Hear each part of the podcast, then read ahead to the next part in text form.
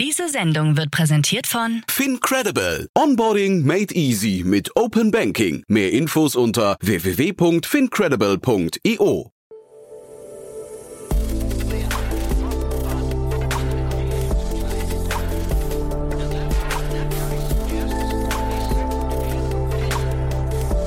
Startup Insider Daily.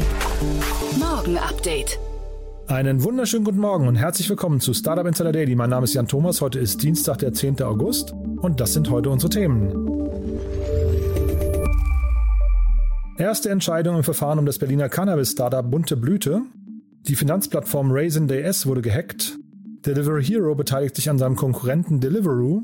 Und persönliche Daten von Abgeordneten aus Anhalt-Bitterfeld sind im Darknet verfügbar.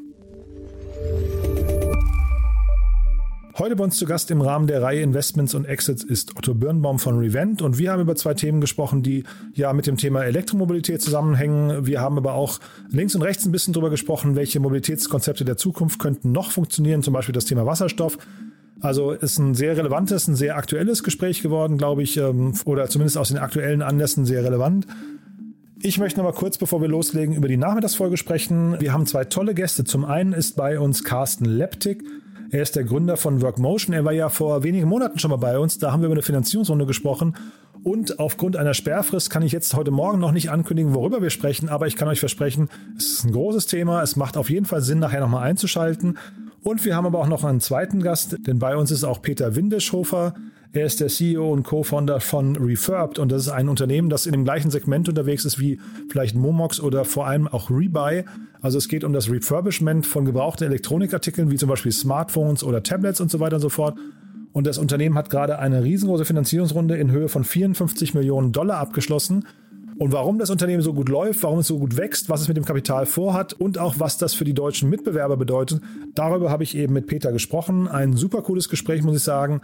Sollte nicht nur jeden interessieren, der sich mit dem Thema Plattformökonomie beschäftigt, sondern sollte auch jeden interessieren, den das Thema Nachhaltigkeit interessiert oder der vielleicht auch noch ein paar Smartphones zu Hause im Schrank hat, denn dann könnt ihr nachher erfahren, was man zum Beispiel für diese Smartphones noch bekommen kann.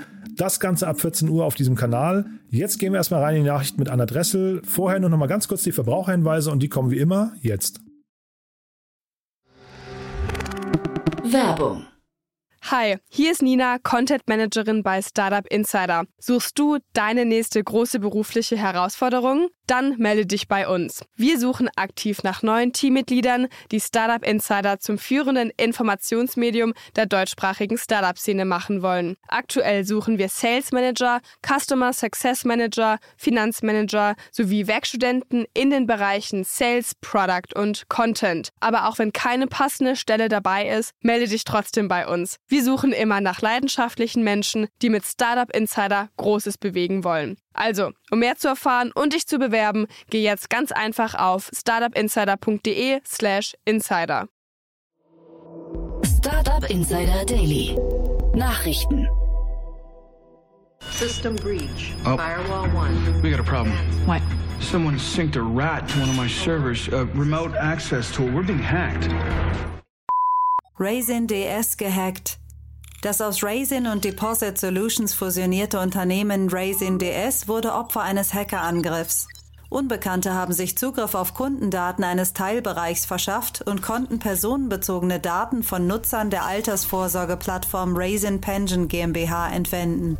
Neben Personenstammdaten wurden auch Bankdaten und sogenannte Hashes ausgelesen. Laut Unternehmensangaben war das Depotvermögen der Nutzer zu keinem Zeitpunkt gefährdet. Raisin DS zählt rund 550.000 Kunden. Zur Zahl der betroffenen Altersvorsorgekunden hat sich das Unternehmen bislang nicht geäußert. In Deutschland hat die Anzahl der Hackerangriffe in den vergangenen zwei Jahren deutlich zugenommen. Der Finanzaufsichtsbehörde BaFin wurden in dem Zeitraum rund 600 Attacken gemeldet, deren Schadenspotenzial sich dabei nach Auffassung von Experten auf mehr als 100 Milliarden Euro verdoppelt hat.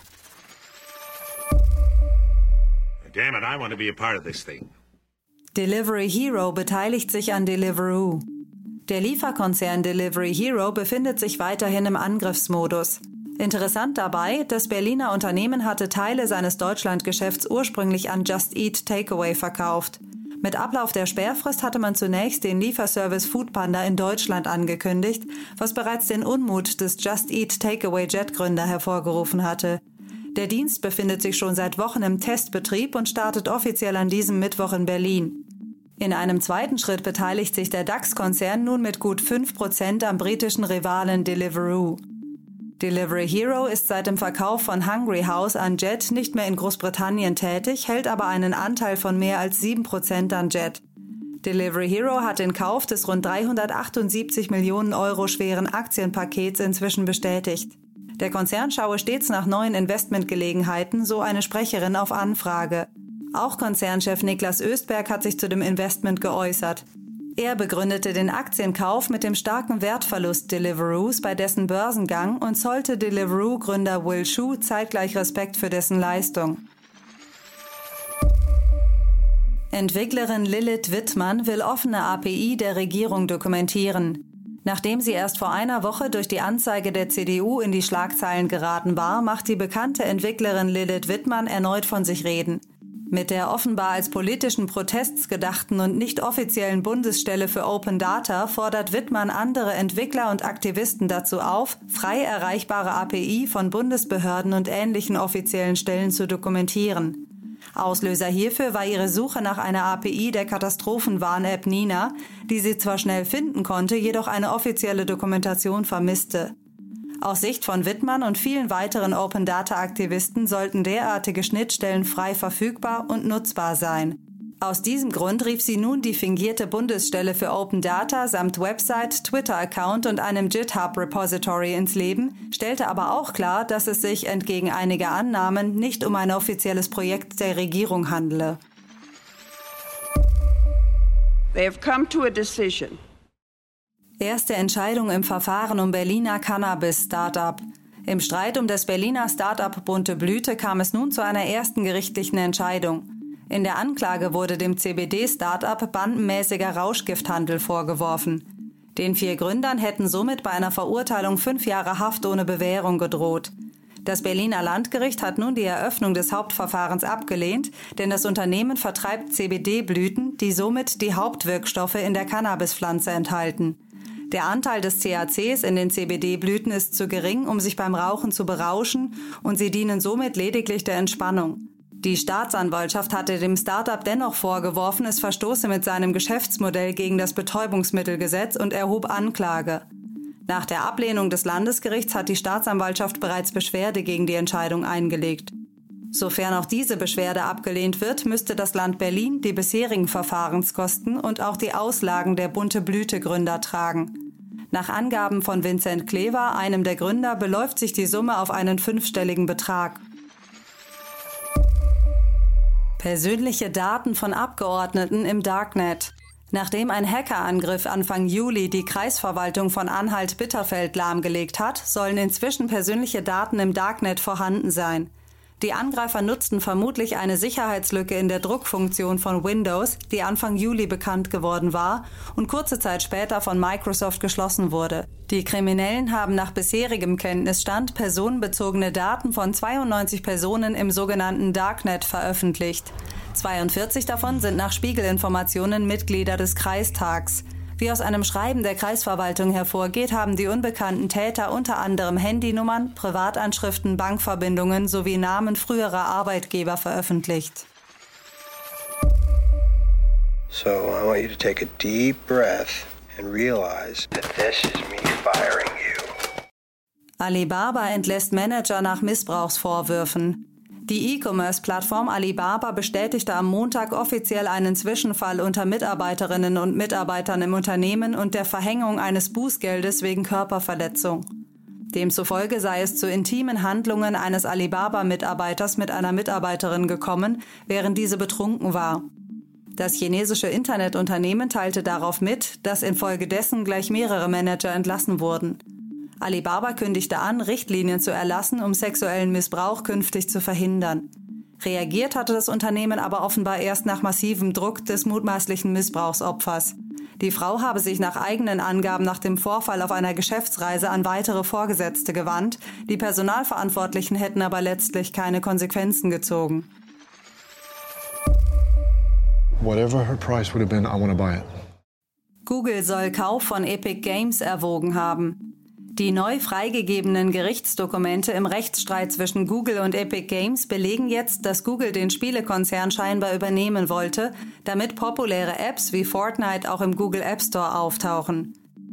Hintergrund der Rechtsstreitigkeit ist, dass Epic Games das Spiel Fortnite zwar in Apples App Store und in Googles Play Store anbieten möchte, dabei aber nicht die vorgesehene Transaktionsgebühr von 30 Prozent an Apple bzw. Google bezahlen will.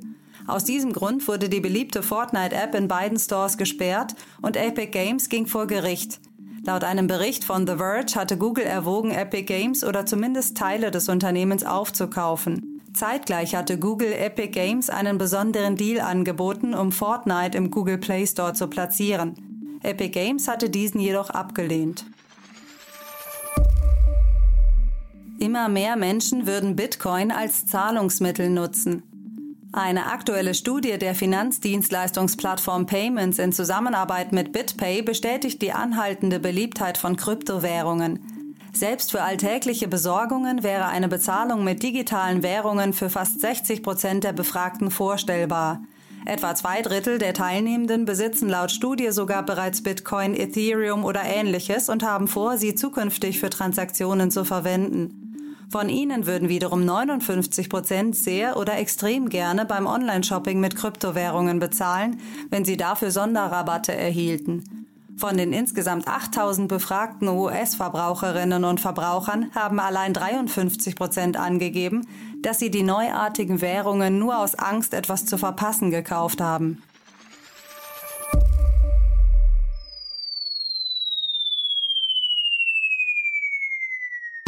87 Milliarden Dollar Verlust für Chinas Tech-Tycoons. Nach dem massiven Crackdown der letzten Monate durch die chinesische Regierung gegen die landeseigene Tech-Industrie zeigt dieser nun vor allem finanzielle Auswirkungen. Die Regierung hatte beispielsweise dem Konzern Tencent vorgegeben, die Anmeldemöglichkeit für neue Nutzerinnen und Nutzer bei der App WeChat zu stoppen. Das wirkte sich nicht nur auf das Kapital des Unternehmens selbst aus. Der Financial Times zufolge hat dadurch auch Pony Ma, der Gründer des Internetkonzerns Tencent, 22 Prozent seines Vermögens verloren. Der Gründer der E-Commerce-Plattform Pinduoduo, Colin Huang, musste sogar einen Verlust von einem Drittel seines Vermögens verbuchen. Die Multimilliardäre Chinas haben durch den Crackdown der Regierung seit Anfang Juli insgesamt 87 Milliarden Dollar verloren. Unterstützung durch die Regierung erhalten hingegen Unternehmen aus der Auto- und Lebensmittelindustrie. Dort können die Tycoons Gewinne in Milliardenhöhe aufzeigen. Startup Insider Daily. Kurznachrichten. Das E-Scooter-Startup Tier hat nach Deutschland, Polen, England und Frankreich nun auch in Österreich eine Partnerschaft mit der Mobilitätsplattform FreeNow gestartet. Dadurch können Kunden von FreeNow in Wien die gesamte Tierrollerflotte über die App von FreeNow buchen. Damit sollen NutzerInnen in Städten mehr Zugang zu einem nachhaltigen Mikromobilitätsangebot erhalten. Der Impfstoffproduzent BioNTech konnte dank seines Corona-Impfstoffs hervorragende Quartalszahlen verkünden. Wie das Unternehmen am Montag mitteilte, stieg der Nettogewinn im abgelaufenen Quartal auf knapp 2,8 Milliarden Euro nach einem Verlust von 88,3 Millionen Euro im Vorjahreszeitraum. Für die ersten sechs Monate belief sich der Überschuss auf gut 3,9 Milliarden Euro. Philipp Madatana wird neuer Investor bei 2 Minuten 2 Millionen. Der Campaigning-Büro-Gründer war bereits Unternehmer des Jahres und schaffte es kürzlich auf Platz 1 der besten Arbeitgeber Österreichs. Die achte Staffel der österreichischen Startup-Show beginnt am 7. September. Obwohl Online-Communities und Plattformen wie Instagram und TikTok von dem Content der Benutzerinnen und Benutzer leben, gibt es auch in 2021 noch extrem viele passive User, sogenannte Lurker. Journalist und Autor Chris Stokel Walker hat für sein Buch TikTok Boom herausgefunden, dass etwa 91 Prozent der TikTok-User selbst gar keine Videos posten. Die Early Access Version des im Oktober erscheinenden Zombie-Gemetzels Back for Blood hat am letzten Wochenende zu einem Besucheransturm geführt. Am ersten Beta-Wochenende kamen knapp 100.000 gleichzeitige Spieler auf Steam. Konsolen wie PS4, PS5, Xbox One und Xbox Series X und S sind damit nicht einberechnet. Und das waren die Startup Insider Daily Nachrichten von Dienstag, dem 10. August. Jetzt geht es weiter im Programm mit Investments und Exits. Startup Insider Daily. Investments und Exits. Also, schon wieder zwei Wochen rum. Otto Birnbaum ist wieder hier von Revent. Hallo Otto. Hallo Jan, schön, dass ich da sein darf. Ja, toll, dass du da bist. Hallo. Und äh, ja, wir, wir bleiben mal wieder in eurem Kosmos. Ne? Ja, vielleicht, vielleicht fangen wir an mit ein, zwei Sätzen zu Revent für die Hörerinnen und Hörer, die euch noch nicht kennen, oder? Ja, sehr gerne. Also ähm, wir sind ein Venture Capital Fonds, die sich darauf spezialisiert haben, in Software- und Datenfirmen zu investieren, ähm, die einen signifikant positiven Beitrag äh, für die Gesellschaft oder den Planeten leisten. Und unsere These ist zu sagen, okay, wenn wir etwas als Gesellschaft oder für den Planeten brauchen äh, und es da unternehmerische Lösungen gibt, dann sind die Erfolgschancen, das wirklich in den Markt zu bringen und dort wirklich große, erfolgreiche Firmen zu bauen, höher, als wenn man etwas als Gesellschaft oder als Planet nicht so dringend braucht.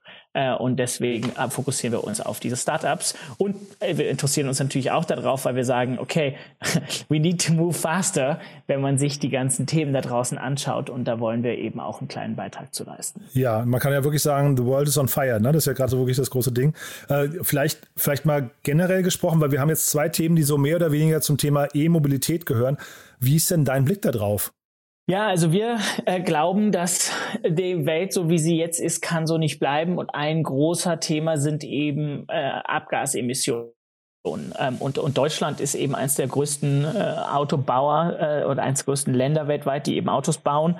Und wir dürfen da jetzt diesen Zug nicht komplett verpassen. Ähm, und wir sehen, wie Tesla, ich glaube, nach dem Golf ist das zweit, zweitmeist registrierte Auto in Deutschland ein Tesla gewesen jetzt vor kurzem. Also die haben schon echt vorgelegt. Und was Tesla gemacht hat, ist, sie haben einfach die ganze Industrie dazu gezwungen, auf E zu gehen. Ich glaube, ich kann deine nächste Frage schon äh, antizipieren. Äh, ist das was Gutes?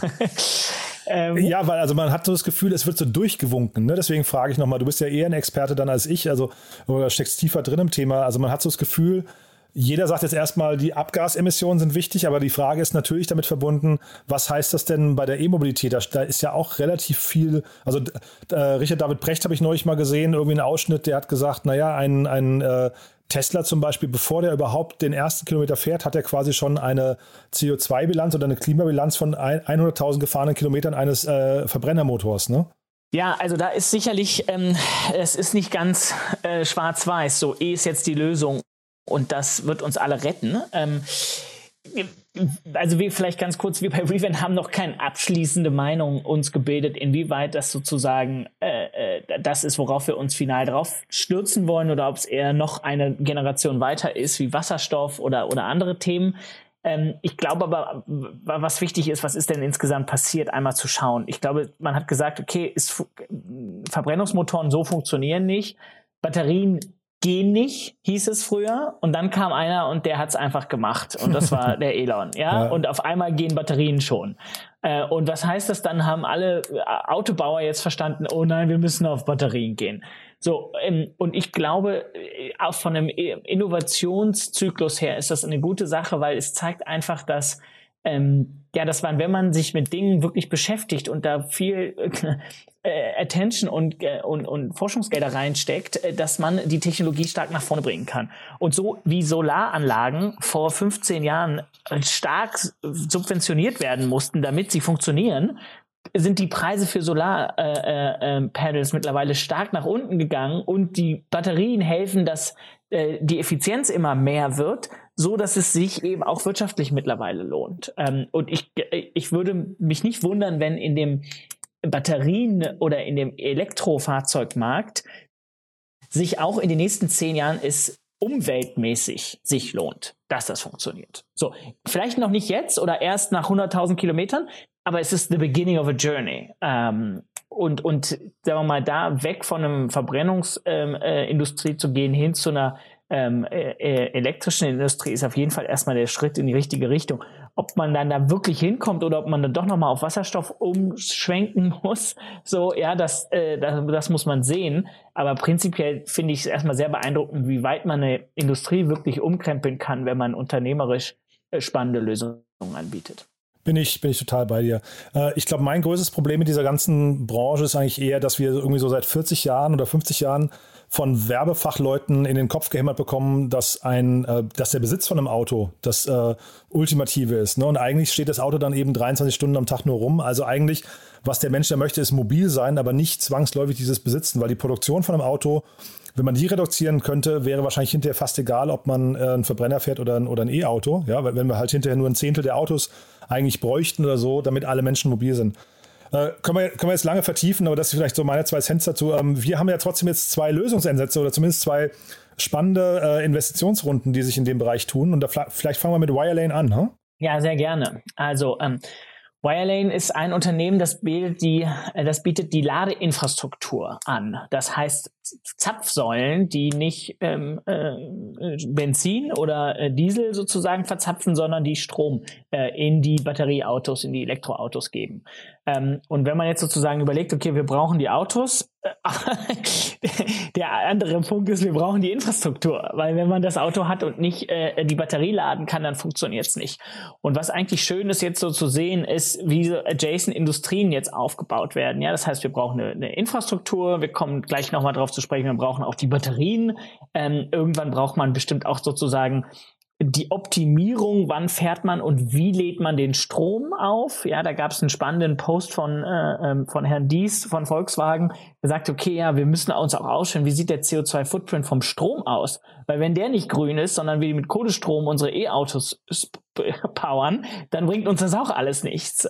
Ja, das war, glaube ich, eben der, der Vorwurf eben auch von Richard David Precht, der gesagt hat, naja, es werden halt diese ganzen Batterien werden halt einfach mit Kohlestrom erstmal hergestellt, ja. Und also deswegen ist das, glaube ich, tatsächlich etwas, das muss man sich nochmal sehr genau angucken. Da sind wir momentan vielleicht so ein bisschen noch in der Grauzone, in so einem Blindspot, wo man an vielen Punkten noch nicht genau genug hinguckt.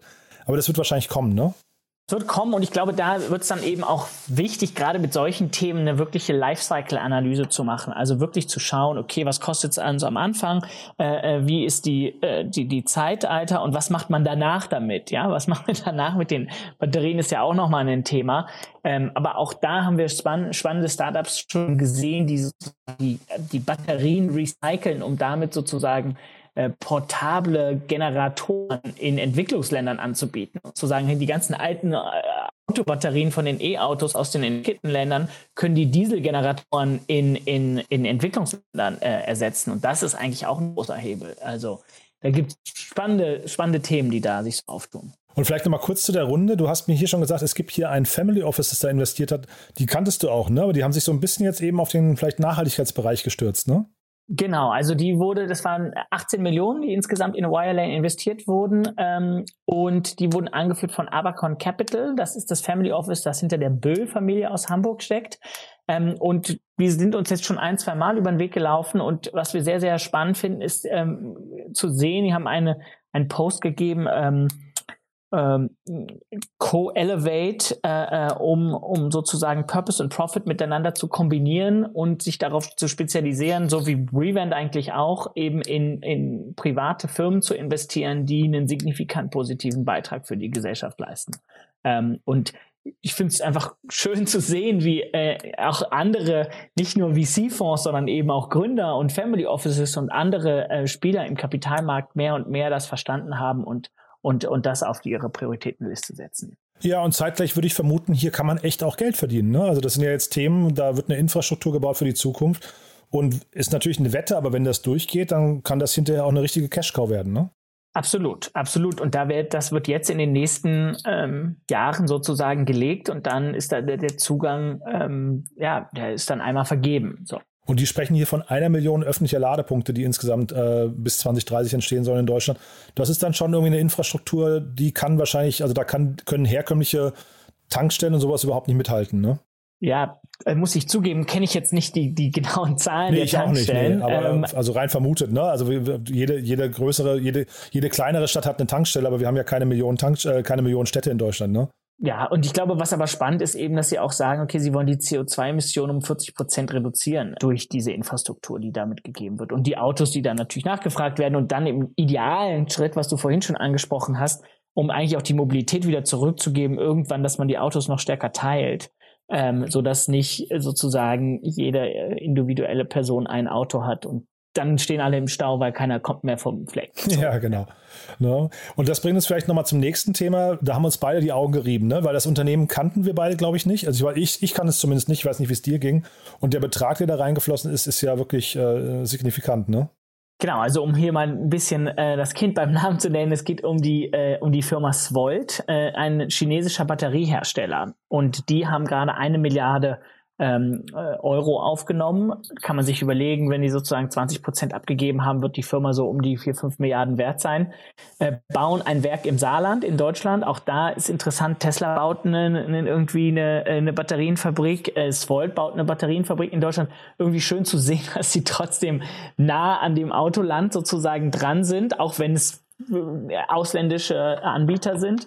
Ähm, und ich glaube, das ist neben der nächste Punkt. Ähm, ja, wir, man, für, für Elektroautos braucht es Elektrobatterien. Ja? Und vorher brauchte man einen Ottomotor und jetzt gibt's eben eine Batterie. Und, ähm, und da ähm, sind die Chinesen gerade in diesem Batterienbereich äh, sehr, sehr stark. Nee, äh, also du hast recht. Es ist natürlich schön zu sehen, dass sie nach Deutschland kommen. Wenn man sagt, Deutschland ist noch das Autoland Nummer eins.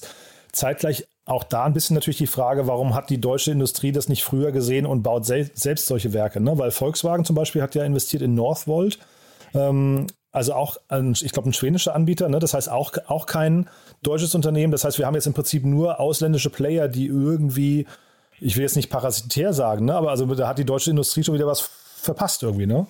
Ja, weil sie halt einfach verschlafen haben, äh, diesen Switch auf E zu machen. Und das ist eben so Innovators Dilemma. So die Innovationen kommen selten aus den großen Organisationen heraus, wo man komplett querdenken muss, um was Neues aufzusetzen. Und wenn man sich überlegt, so vor zehn Jahren, ähm, als mit einer Batterie noch keiner 100 Kilometer fahren konnte, dann sagt natürlich jemand irgendwie bei Volkswagen, ja, wo willst du denn auf E umstellen? Das geht ja gar nicht. Die Leute wollen ja ganz lange wegfahren. So, und bis irgendjemand kommt, der macht's dann. Aber das ist, hilft eben, das oft außerhalb zu sein.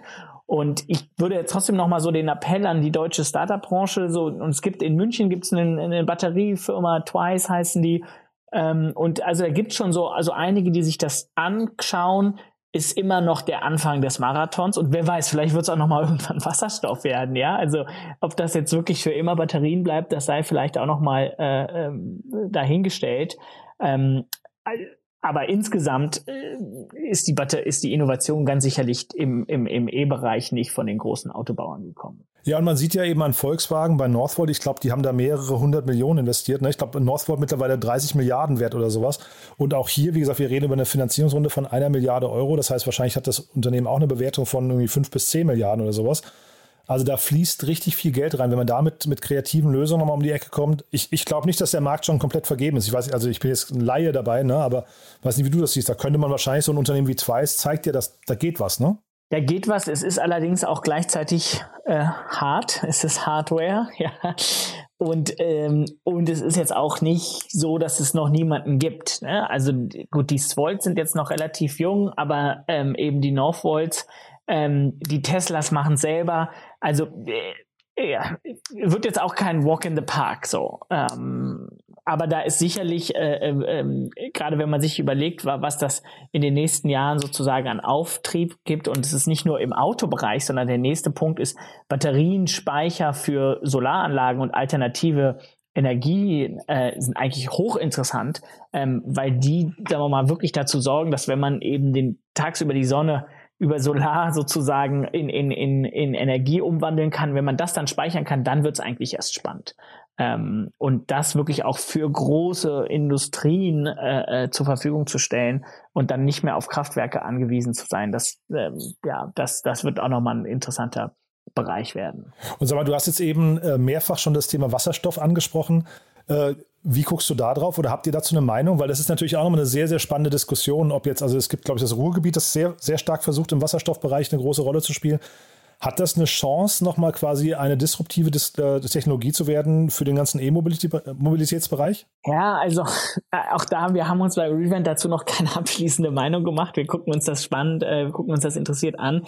Es ist aber so, dass es immer wieder aufkommt, dass es eigentlich sozusagen mindestens genauso gut ist wie, äh, äh wie die Batterien, wenn nicht besser. Ähm, was es allerdings brauchen müsste. Es geht nicht immer nur ums beste Produkt, sondern es geht auch um die beste Vermarktung. Und was Tesla von Anfang an sehr, sehr gut gemacht hat, sie haben E-Mobilität sexy gemacht.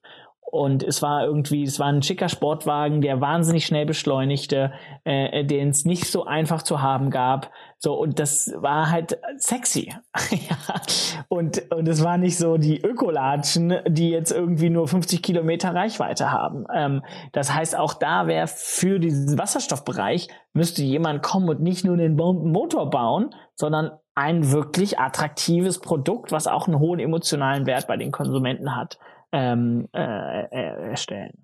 Ja, und wahrscheinlich brauchst eben auch so eine Steve Jobs, äh, Elon Musk ähnliche Person, die dann vorne dran irgendwie auch die Vision nochmal verkaufen kann. Ne? Das ist ja mhm. oft auch das Problem, weil also viele, viele Gründer sind ja dann oft auch so, äh, also jetzt gerade in dem Bereich sehr tech verliebt, aber können das vielleicht gar nicht so, also vielleicht das Feuer nicht entzünden, was man dann braucht. Ne? Total. Und man braucht dann eben, auch, es sind auch dicke Wände, die man da so ein, ein, einlaufen muss. Also das ist sicherlich jetzt nicht jedermanns Sache. Aber trotzdem ein super spannender Bereich, Otto. Äh, ich weiß nicht, haben wir was Wichtiges vergessen? Wir, wir können jetzt wahrscheinlich ewig da noch ein bisschen rumphilosophieren, aber ich glaube, so im Kern haben wir die meisten Themen jetzt gerade besprochen, ne?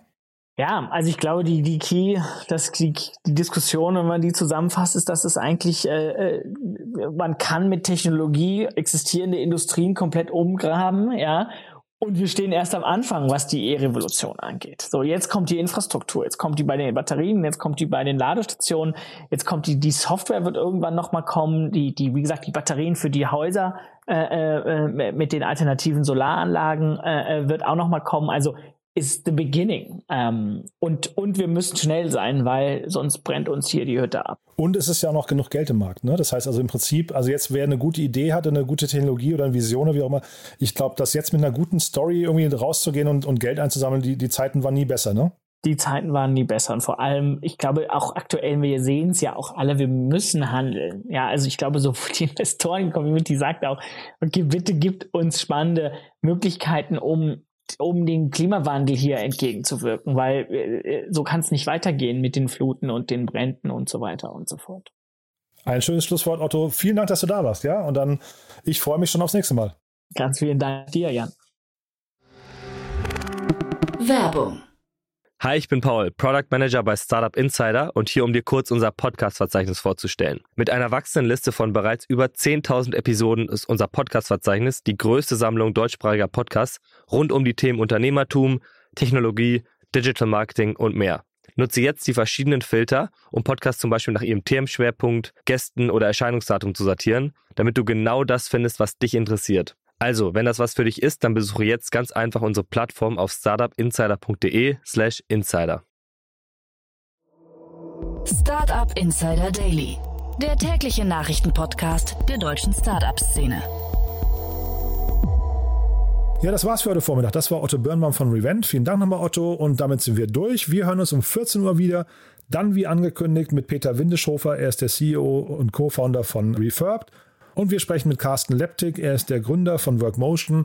Und wie gesagt, ich kann noch nicht verraten, warum, aber da gibt es nachher eine exklusive Nachricht. Äh, freut euch drauf. Es ist auf jeden Fall eine spannende Folge. Einschalten lohnt sich. Bis nachher. Diese Sendung wurde präsentiert von Fincredible. Onboarding made easy mit Open Banking. Mehr Infos unter www.fincredible.io. Ciao, ciao.